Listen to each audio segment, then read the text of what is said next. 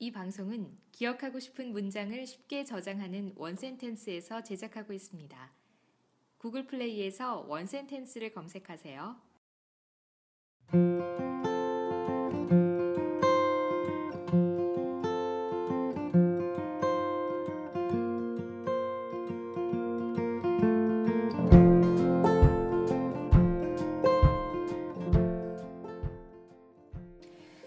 지난주에는 혼자 2박 3일로 제주도를 다녀왔는데요.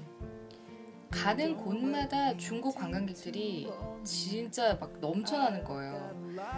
근데 관광객만 많은 게 아니고 지금 중국이 보유한 제주 땅이 여의도 면적의 한 두 배의 넓이 정도 된다고 하더라고요. 아, 이러다가 정말 중국 땅이 되는 게 아닌가. 아, 여행하는 내내 머리 식히러 간 건데 걱정을 정말 많이 했어요.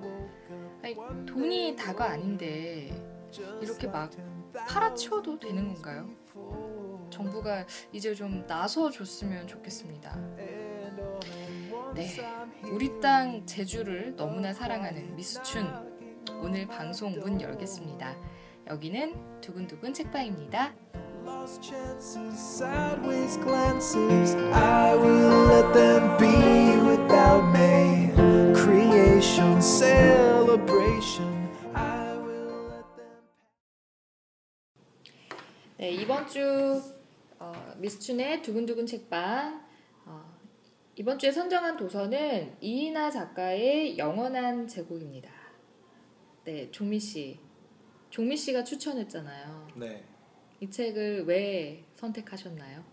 어, 이 책을 선택한 계기는 어, 제가 이거를 한 10, 지금으로부터 한 12년 전, 12년 전 고딩 때 네 고딩 때, 고딩 때 이 책이 저희 반 그 뒤에 보면 책장 같 조그만 책장이 있었어요. 학급 문고. 네, 네. 음. 그런 게 있었는데 거기 이 책이 있더라고요. 그래서 음. 뭐지? 하고 이렇게 봤는데 어, 의외로 되게 재미가 있어서 정말 빨리 읽었던 책이었거든요. 아, 빨리 읽히던 책이었어요, 이게? 네, 그 당시에는 빨리 읽혔습니다. 아는 게 많았군요, 그때는. 어, 그리고 이 책이 특히 재밌었던 게 제가 저는 그때 국사 공부를 했었거든요. 선택 과목. 음, 네네. 네, 그래가지고 그런 그 정조 시대 때 이 책의 배경이 정조 정조 때니까 네. 그때의 그런 배경 지식이 조금은 있다 보니까 네, 음. 잘 읽히더라고요. 내가 어려웠던 이유는 배경 지식이 없었던 때문인 것 같아요.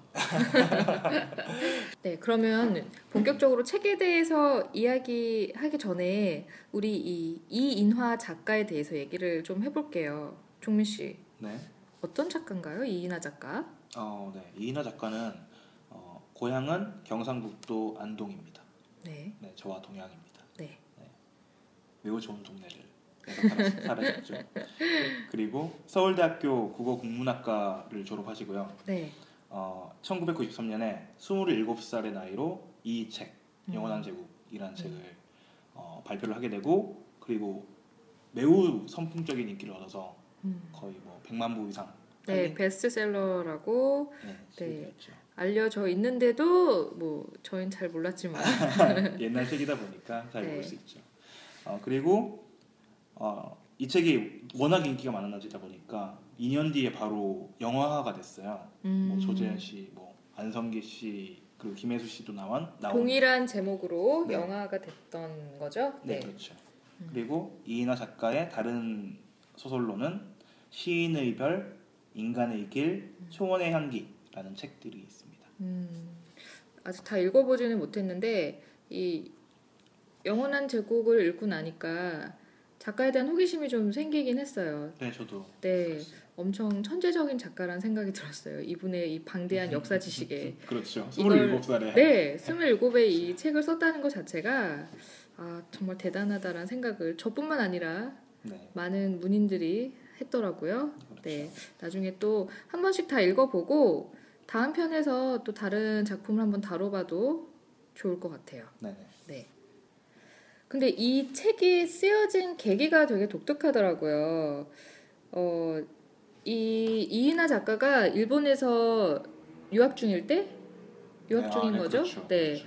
그 고서를 하나 발견을 하게 됩니다. 동양문고라는 곳에서 어, 아주 구석진 곳에 너덜너덜해진 아주 낡은 책을 하나 발견하게 되는데 그 안에 내용들이 기가 막혔던 거죠. 음, 그렇죠. 뭐에 대한 내용이었죠?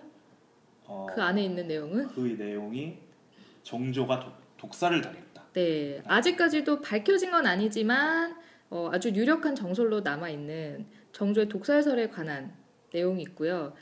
그 책이 훼손이 되면서 중간에 또 뭐 사라지고 일부 내용들이 음, 그렇죠. 그리고 이 인물 자체가 그 취속록을 기록하고 있는 인물 자체가 실존한 인물인가 아닌가에 대해서 밝혀진 바가 없기 때문에 내용은 너무 재밌는데 이거를 역사적 사실로 추정할 수는 없고 그러기엔 또 증- 정황이 또 불충분하고 그래서 이 작가가 그러면 이걸로 소설을 만들어 보자 해서 쓰여진 게 바로 이 영원한 제국입니다. 그렇죠? 네, 그렇습니다.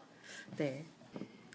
자, 거의 뭐 팩션이라는 장르를 만들어냈다라고까지 평가를 받는 책인데요. 그렇죠. 네, 이 독특한 계기로 쓰여진 이 소설 어떤 줄거리를 갖고 있는 소설인가요? 어, 네. 우선 이 소설은 어, 아까도 말씀드렸다시피 어, 정조 때를 어, 배경으로 하고 있어요. 그리고 네. 정조의 제위 마지막 해, 정조 24년, 1800년 정월 17일, 네, 그러니까 하루 동안 일어난 일을 이 소설로 담고 있습니다. 네, 그리고 주인공의 이름은 이인몽이라고 하고 이인몽이라고 네. 하고요. 취성록을 기록한 사람으로 지금 그렇죠, 그렇죠. 네 이인하 씨가 네 네. 소설을 쓰게 된 거고 그렇죠. 그리고 이분은 규장각의 대교라는 어떤 벼슬 관직에 있는 사람이에요. 네, 그리고 그 이, 이인몽은 그 전날 밤 아, 밤늦게까지 숙직을 합니다. 규장각에서. 네. 그리고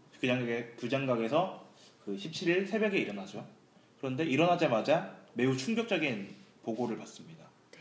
어, 바로 뭐냐면은 그 전날 밤 같이 숙직을 한 어, 규장각 또 검서관이라는 벼슬에 있는 사람의 어, 죽음을, 죽음을 예, 네, 알게 되죠. 보고받죠. 네, 네. 그리고 그 어, 죽음을 소설은 이 이인몽이 이 규장과 검서관에 대- 관련된 비밀을 풀어나가는 데서 시작을 하게 됩니다. 그 비밀을 우리가 조금만 캐자면 무슨 비밀이었죠?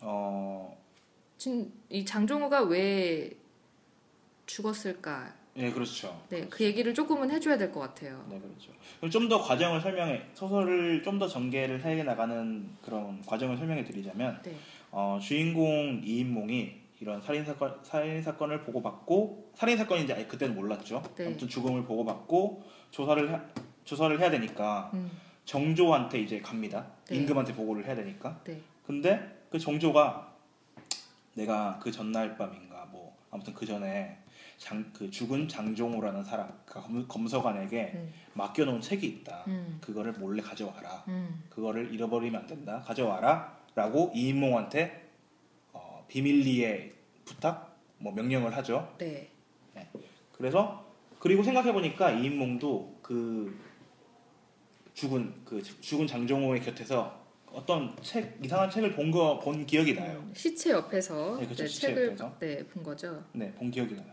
네, 그래서 급하게 돌아와서 그 책을 찾아보니까 그 책이 없어요. 음. 네. 근데 문득 밖에서 어떤 인기척이 느껴지죠. 음, 그래서 어 얘를 잡으러 갑니다. 근데 잡고 나서 보니까 어떤 내시예요.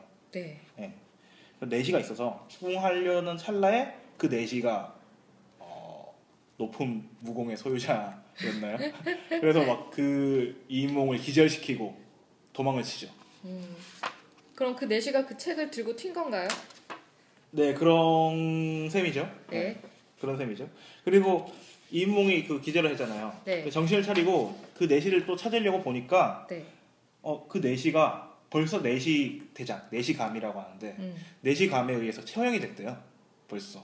아 그걸 들고 튄 내시가 예, 그러니까 그 제목이 뭐냐고 물어보니까 그 내시가 자리 그 내시가 원래 원래부터 자리를 자주 비웠었다. 음, 예, 그래서 군기 뭐 군기라 기강을 바로 잡기 위해 처형을 했다 본보기로 음, 어, 이런 얘기를 듣게 되죠. 그러니까 어, 그 이인몽이 딱 그때 아아 이거 뭔가 더 큰 힘에 의해서 돌아가고 있구나 이 사건이 음. 라는 걸 느끼게 됩니다. 음. 어 그와 동시에 또 다른 사건이 또 벌어지죠. 네. 어, 이인몽이 정조를 그 만나러 갈 때 네. 그때 어, 자기 부하를 시켜가지고 그 당시 형조 참의 참의로 있던 정약용을 데리러 오라 그래요. 그러니까 음. 사건 해결을 해야 되니까. 네. 어, 그런데 그 부하가 정약용을 만 정약용을 만나러 형조로 갑니다. 네. 근데 가보니까 갑자기 정약 정약용이 어떤 죄수 두 명을 급하게 들쳐업고 막 나오고 있어요. 음. 그리고 그 부하도 정약용을 도와가지고 그 죄수 관병을 하고 이렇게 막 도와주고 있는데 알고 보니까 그 죄수가 그 죄수 중에 한 명이 네. 그 남자죠. 남자가 남인 세력의 그 우두머리라고 할 수 있는 최이숙이라는 인물이에요. 네. 네. 그리고 이 최이숙이 왜 잡혀왔는지 알고 보니까 이 최이숙이랑 그 최이숙과 동행, 동행한 여자, 그러니까 음. 두 명이라고 있잖아요. 그 두 명이 그 서학, 네. 그러니까 그때 지금으로 치면 카톨릭을 네. 믿고 있다는 그 모함을 받은 거예요. 네. 그래서 잡혀왔죠. 3일 전에. 그리고 간병하는 도중에 최이숙이 죽게 됩니다. 네. 그런데 죽으면서 최이숙이 이, 이, 이 인몽의 이 부하한테 어떤 매우 중요한 말을 전하고 죽습니다. 어떤 말을 전하나요?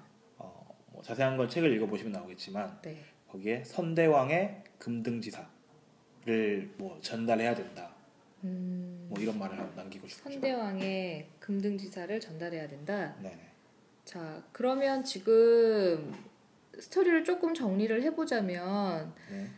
이인몽이 어, 갑작스러운 갑작스런 검서관의 죽음을 알게 되고 그렇죠. 그 죽음이 왜, 왜 이런 일이 벌어졌는지를 우선은 파헤쳐야 되는데 본인은 정조한테 그거를 보고하려고 가고 그리고 동시에 정약용을 불러서 이 살인 살인인지 사실 뭐 타살인지 자살인지 모르겠는 이 죽음의 원인을 네. 정약용에게 묻고 싶었던 거죠. 네, 그렇죠. 음, 근데 지금 방금 말씀하셨던 그 정혜경이 들쳐 업고 나왔었던 죄수 중에 한 명이 네. 어, 남인 세력의 우두머리라고 했나요? 네, 맞습니다. 네, 그 사람이 어, 선대왕의 금등지사를 정조에게 전달해야 된다라는 메시지를 남기고 죽은 거죠. 네, 맞습니다. 음, 네.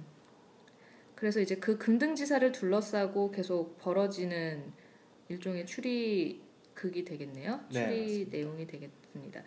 어, 사실은 이게 이렇게 저는 읽으면서 한 번에 스토리가 쫙 들어오지 않았는데 그 이유가 역사적인 배경을 전혀 모르는 상태에서 이 책을 읽으신 분들은 좀 어려울 것 같아요. 네, 네, 맞아요. 그래서 좀 우선 금등지사가 뭔지도 네. 모르겠고 정말 역사 속에 있었던 말인 건지 아닌 건지도 모르겠고 음, 그리고 왜 남인 세력과 음. 어뭐 그 뒤에 나오는 노론 이런 대립 구도 이런 것도 어느 정도는 알아야 좀 재밌게 읽을 것 같아서 음, 네. 어 우리가 좀 짚고 넘어가야 되는 배경이 있다면 역사적 배경이 있다면 음, 뭘 좀 말씀을 드려야 될까요? 우선 어, 조선의 붕당 정치에 대해서 설명해 드리고 싶어요. 소설 전반적으로 작용을 가장 많이 하고 있는 배경 지식이죠. 그렇죠. 가장 큰 갈등 축이라고 할 수 있죠. 네. 어, 정조 때 아, 조선의 붕당 정치는 매우 유명해가지고 다들 아실 거예요. 네. 하지만 정조 때에 특히 들어서 설명을 드리자면 정조 때에는 어, 노론 벽파와 네. 남인의 대립, 대립 그 구도가 가장 큰 축이었다고 볼 수 있을 것 같아요. 네. 노론은 주자하게 입각해서 권력을 좀 분산시키고 어, 재상 위주의 재상 중심의 정, 정- 재상이 전국을 주도하는 신권 네, 정치를 신권 정치. 네. 네, 주장하죠. 반면에 남이는 어떤 강력한 왕권을 구축해서 왕위 개혁을 주도하는 음. 왕도 정치를 주, 주장합니다.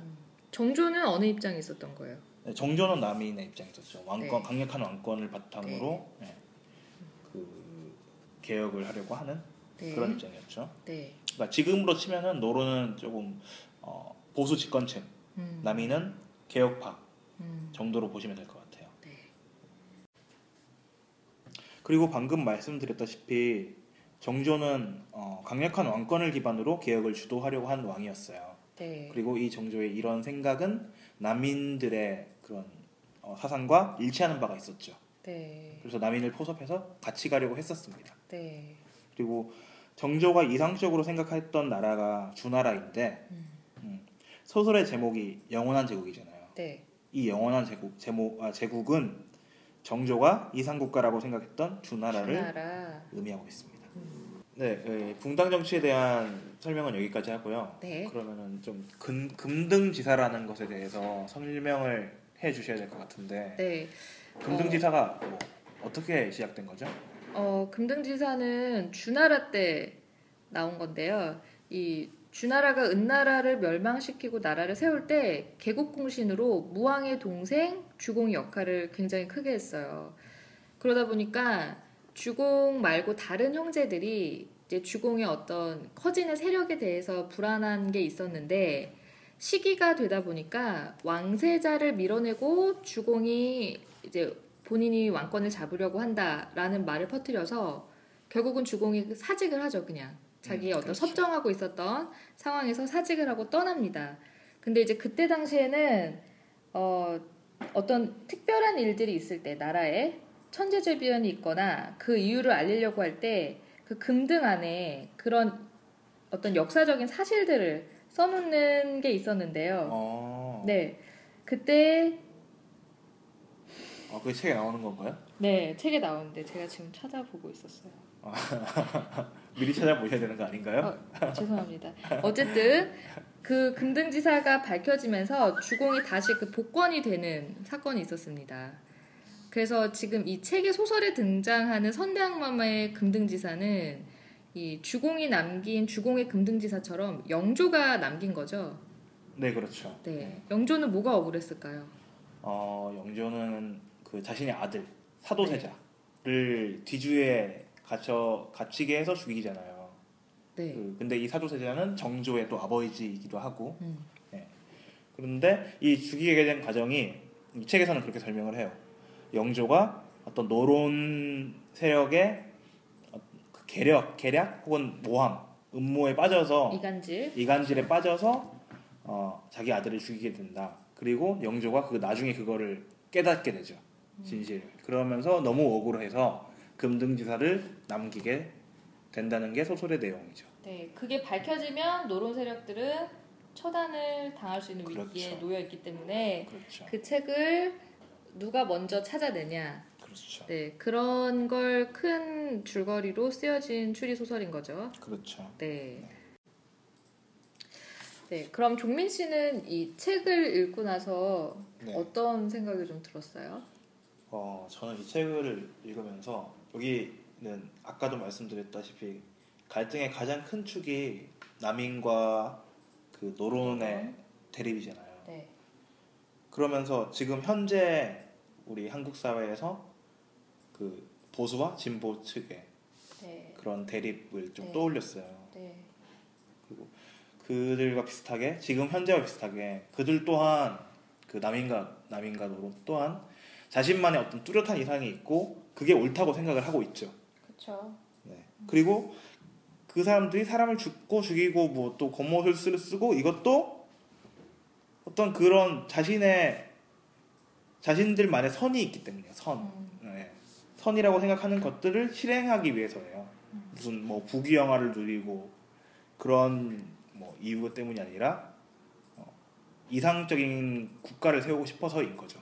결국 자신들이 생각하는 그거는 그것은 어, 주인공인 이인몽조차도 똑같아요. 그러니까 주인공인 이인몽도 자신만의 생각 안에 갇혀 있는 인물인 거죠. 네. 그래서 결국은 어, 극한까지 가는 대립 많이 있었을 뿐이 뿐입니다. 자기들이 이룩하고 싶은 나라에 이상향이 있기 때문에 결국은 본인들이 생각하는 선을 추구하면서 살려다 보니 대립을 한다 이런 생각을 하신 건가요? 네, 그렇죠. 그리고 저는 이 소설이 이, 이 소설의 주제가 그런 것 같아요. 여기 보면은 소설 보면은 어, 이인몽이 매우 강직하고 올곧은 인물로 묘사가 되곤 하잖아요. 네, 충직한 인물이죠. 그렇죠. 음.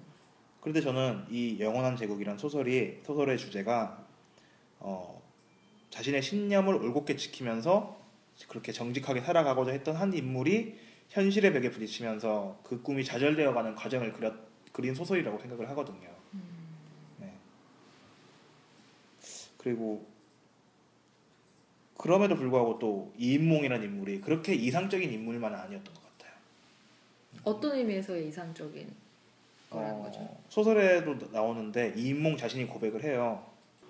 어, 그 역시 공명심과 거칠애를 매우 좋아하는 인물인 거고 인물이고 어, 자신만의 신념이 할지 신념이 있다고 할지라도 네. 어, 이인몽이라는 인물 자체는 지극히 현실적인 인물인 거죠. 그리 그러다 보니까 어, 그는 뭐 자기가 가지고 있는 능력 이상의 일을 해- 해내고 싶어하고 네. 이런 모습을 보면은 결국 이 인몽은 지금 현대 사회에서 우리가 살고 있는 소시민들 의 네. 모습을 반영하고 있는 있는 게 아닌가라는 생각을 하게 됩니다.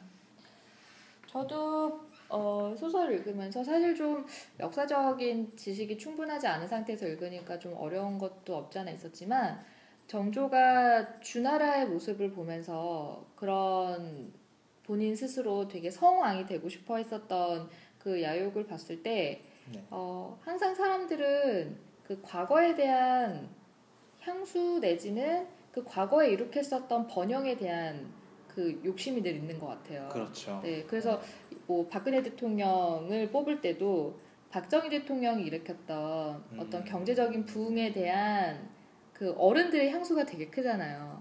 어, 그 매우 매우 민감한 주제네요. 아, 그런가요? 그러니까 네. 배불러 배고팠던 시절을 견디게 해준 대통령의 딸이기 때문에 음, 거기서 느끼는 물론 저희 엄마도 되게 많이 연민을 많이 느껴하더라고요. 음, 그리고 그렇죠, 그렇죠. 뭔가 그 박근혜가 박정희 대통령이 일으켰어. 어 박근혜라고 하면 안 되는구나. 박근혜 대통령이 그렇죠. 박정희 대통령만큼이나 어떤 우리나라의 지금 경제적인 어려움을 많이 타게 해줄 수 있을 것이다라는 기대감 같은 음, 것들도 갖게 했던 것 같고 네. 그래서 정조도 왕권을 강화하면서 본인이 주나라가 일으켰었던 그 어떤 주나라의 모습을 본인 스스로도 어떤 그런 제국을 만들 수 있을 거란 어떤 기대감이 있지 않았을까 음, 네, 그렇게 생각해 볼 수도 있겠네요. 네, 생각을 해봤습니다. 음. 근데 아 뭐라 그럴까 이 책 어떤 사람들이 읽으면 되게 재밌게 읽을 것 같아요? 어, 저는 고등학생들 고등학생들 역사를 국사를 종민 씨의 선택하- 과거의 모습처럼 그렇죠.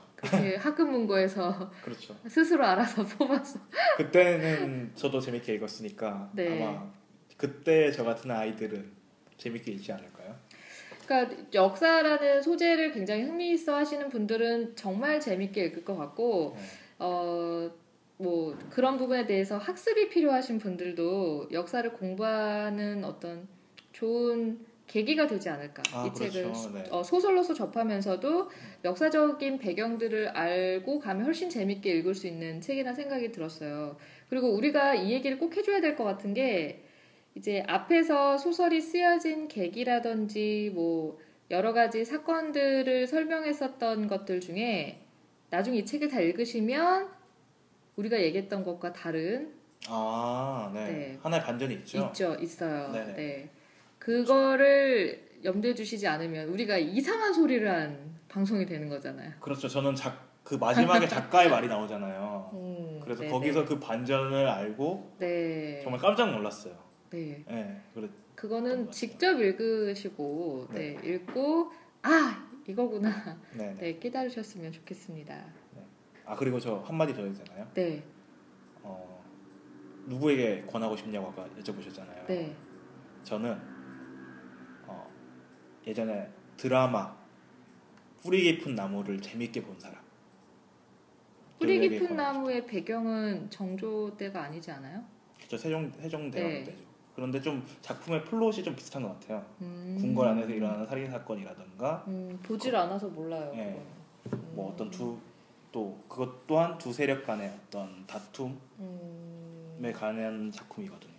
그리고 저도 뭐 권하는 거는 아니지만 뭐라 그럴까 이 책 읽으면서 이제 방송을 준비해야 되니까 좀 그래도 좀 풍부하게 좀 알고 가야겠다 싶어서 이렇게 막 이것저것 찾아봤어요. 네. 근데 어떤 역사적인 관점에서 어, 선왕들의 업적 같은 거, 늘 국사 시간에는 늘 그런 식의 공부를 했었다면 네.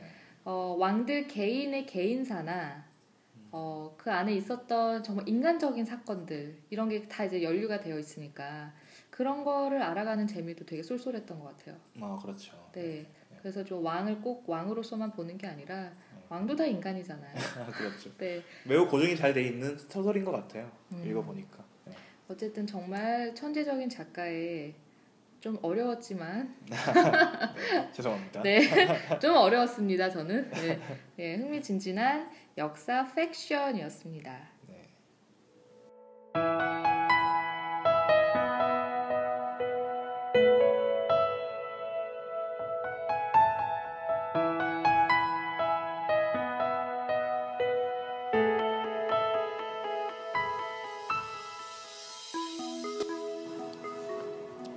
오늘의 원센텐스는 소설 영원한 제국에 등장하는 정약용의 한마디입니다.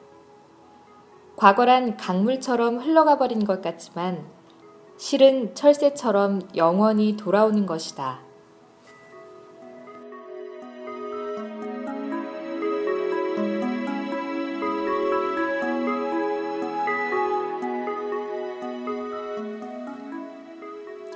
출간 직후 곧바로 베스트셀러 반열에 올랐을 만큼의 대중성과 어, 꾸준히 문인들의 호평을 받는 작품성 이 모두를 지닌 영원한 제국이었습니다. 더디 읽든 쉬 읽든 어, 그 시간이 결코 아깝지는 않을 거예요. 아깝지 않은 그런 작품이란 데에는 이견이 없는 것 같습니다. 어, 그런데 제가 정말 인상적으로 다가왔던 것 중에 하나가요. 이 작가의 프롤로그에서 밝힌 감회였는데요. 음, 이인하 작가가 이 소설을 창작하면서 그 과정이 너무 외로웠대요. 그런데 이 글을 쓰면서 어느 순간에는 이 소설 속의 주인공을 통해서 자기 자신의 모습을 발견하더라고요. 그리고는 그 고단했던 과정을 통해서 이런 명언을 남겼어요. 세상에는 분명 운명보다 더 강한 것이 있다. 그것은 자기의 인생을 냉정하게 바라보며 동요하지 않고 운명을 짊어지려는 용기일 것이다. 아, 이 운명보다 강한 용기. 저도 간절합니다. 네, 저는 그러면 흥미있는 책으로 다시 인사를 드릴게요. 여러분, 우리 모두 두근두근